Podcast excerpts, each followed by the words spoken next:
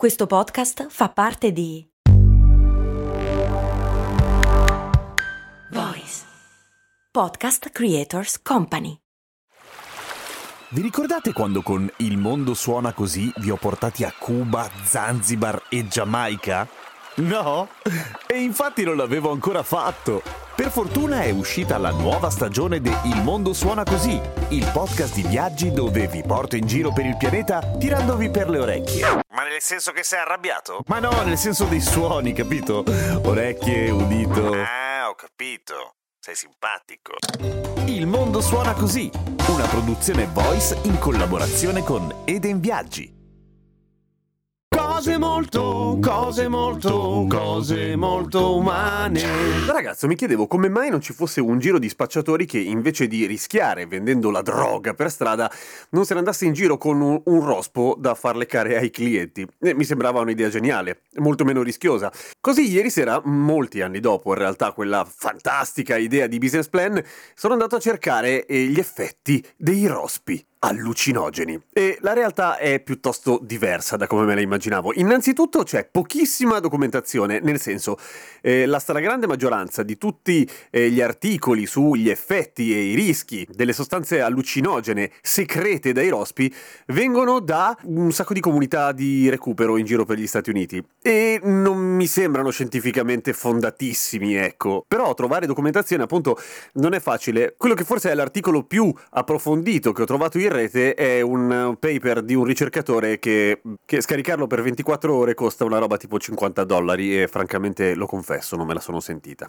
Ho cercato in una serie di altri luoghi e quello che ho scoperto è questo. La prima cosa che mi ha sorpreso e che ho scoperto è che la quantità di rospi che secernano sostanze psicotrope eh, sono tantissime, in realtà è piuttosto comune.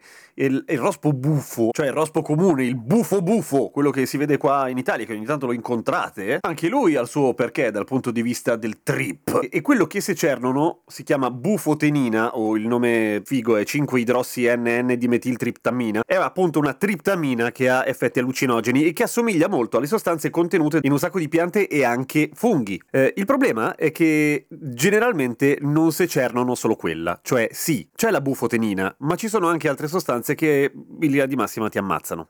Cioè nel migliore dei casi ti causano aritmia o una grandissima tachicardia, però puoi anche infartare male. E motivo per cui, e questo lo ripeterò nel corso di questa puntata, non è una buona idea leccare i rospi. Perché insieme alla bufotenina spesso si trovano delle sostanze alcaloidi simili a quelle prodotte dalla pianta digitale, che, è con... che non c'entra niente con l'analogico digitale, su, fate i seri, quella che è notoriamente velenosa e che appunto eh, altera il ritmo cardiaco, senza tener conto del fatto che leccare un anfibio che vive nell'acqua putrida di solito n- non sarebbe una buona idea comunque, dal momento che difficilmente eh, si sterilizza un rospo per i cavoli suoi e non puoi sterilizzarlo tu perché sennò muore e se uccidi un rospo sei comunque uno stronzo. Ci sono rospi un po' più vantaggiosi da questo punto di vista e uno è il Colorado River Toad o anche Sonoran Desert Toad o in spagnolo Sapo Alvario, che è quello che si trova in Messico nel deserto del Sonora. È un animale a rischio estinzione, però l'estrazione della bufotenina non comporta la morte. È solo un processo abbastanza disgustoso che assomiglia un po' a schiacciare un brufolo. Boh. Questo, il Colorado River Toad, ha una, come dire, miscela perfetta, nel senso che è quella che ti fa fare i viaggioni senza ammazzarti. Perché secerne una versione bomba della bufotenina classica, perché la sua è speciale, la sua è tagliata meglio. E si chiama cinque-metossi-N, N-Dimetiltriptamina, eh, o cinque-meod... No, no, no, non lo so. Eh, comunque è quella che è contenuta all'interno dell'ayahuasca. Ce l'avete in mente? Quella pianta sudamericana che viene utilizzata anche lei per riti sciamanici? E comunque la bufotenina del rospo del deserto del Sonora viene considerata una botta rispetto al peyote, che da quello che mi dicono non è esattamente una roba per bambini, ecco.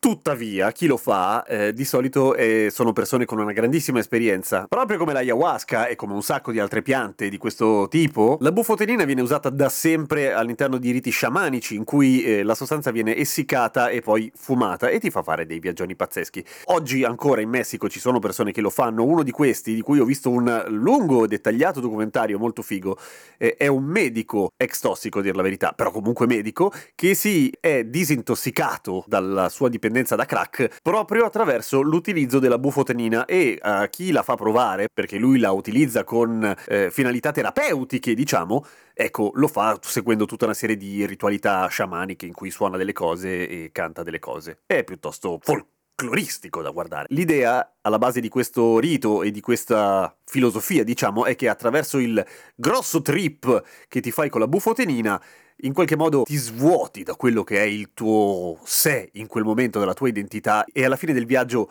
la riprendi eh, migliorata, se vuoi. Io non lo so come funzioni e non lo so se è consigliabile per tutti. Tendenzialmente direi di no, da quel poco che ne so, nel senso che quasi tutte le sostanze psicotrope, soprattutto se sono molto potenti, non vanno bene per tutti, perché rischiano di fare un sacco di macello con condizioni pregresse, e ci sono un sacco di studi che raccontano come determinate sostanze apparentemente anche eh, piuttosto innocenti, come il T H C, rischino in età evolutiva soprattutto di far venire a galla in soggetti predisposti alcuni psicosi, malattie mentali no- molto noiose, per uh, non dire molto gravi, ecco. Quindi, se ho capito bene, mi stai dicendo che sei un bacchettone proibizionista e che le droghe leggere portano all'eroina? No, assolutamente, anzi, sono assolutamente per la legalizzazione per un sacco di buone ragioni, anche politiche se vogliamo. Non è quello il punto, sto dicendo che persino il T H C, che è una roba leggerissima, in condizioni particolari, quindi con un soggetto con condizioni pregresse, può fare macello, e questo mica lo dico io, eh, lo dicono tutta una serie di ricerche, tutto lì. Al contrario, è proprio per colpa del proibizionismo che di queste cose se ne sa poco, se ne parla poco e si informa ancora meno. Ma tornando alla bufotenina e ai nostri amici rospi, al di là di quelli che sono i rischi cardiaci di andare in giro a leccare rospi, se siete curiosi vi conviene andare in Messico da uno sciamano, ecco, non